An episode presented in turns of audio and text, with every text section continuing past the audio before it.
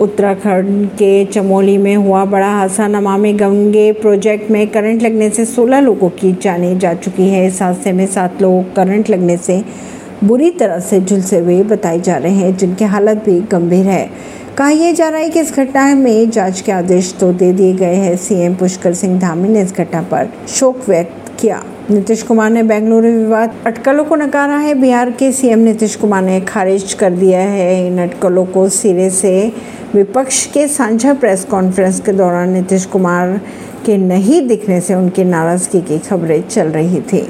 अगर बात करें चमोली हादसे की तो चमोली में करंट लगने से दर्दनाक हादसे ने हर किसी को झकझोर कर रख दिया है। नमामि गंगे प्रोजेक्ट की साइट पर काम चल रहा था। जिस समय यह हादसा उस वक्त साइट पर चौबीस लोग मौजूद थे। झुलसने से करीब सोलह लोगों की सोलह लोगों की मौत हो चुकी है। मानसून सत्र में इकतीस विधायकों पर विचार किए जाने की संभावनाएँ लग रही है। सूची में सबसे पहले दिल्ली से जुड़ा अध्यादेश। ऐसी ही खबरों को जानने के लिए जुड़े रहिए जनता सरिश्ता पॉडकास्ट से। परवीन दिल्ली से।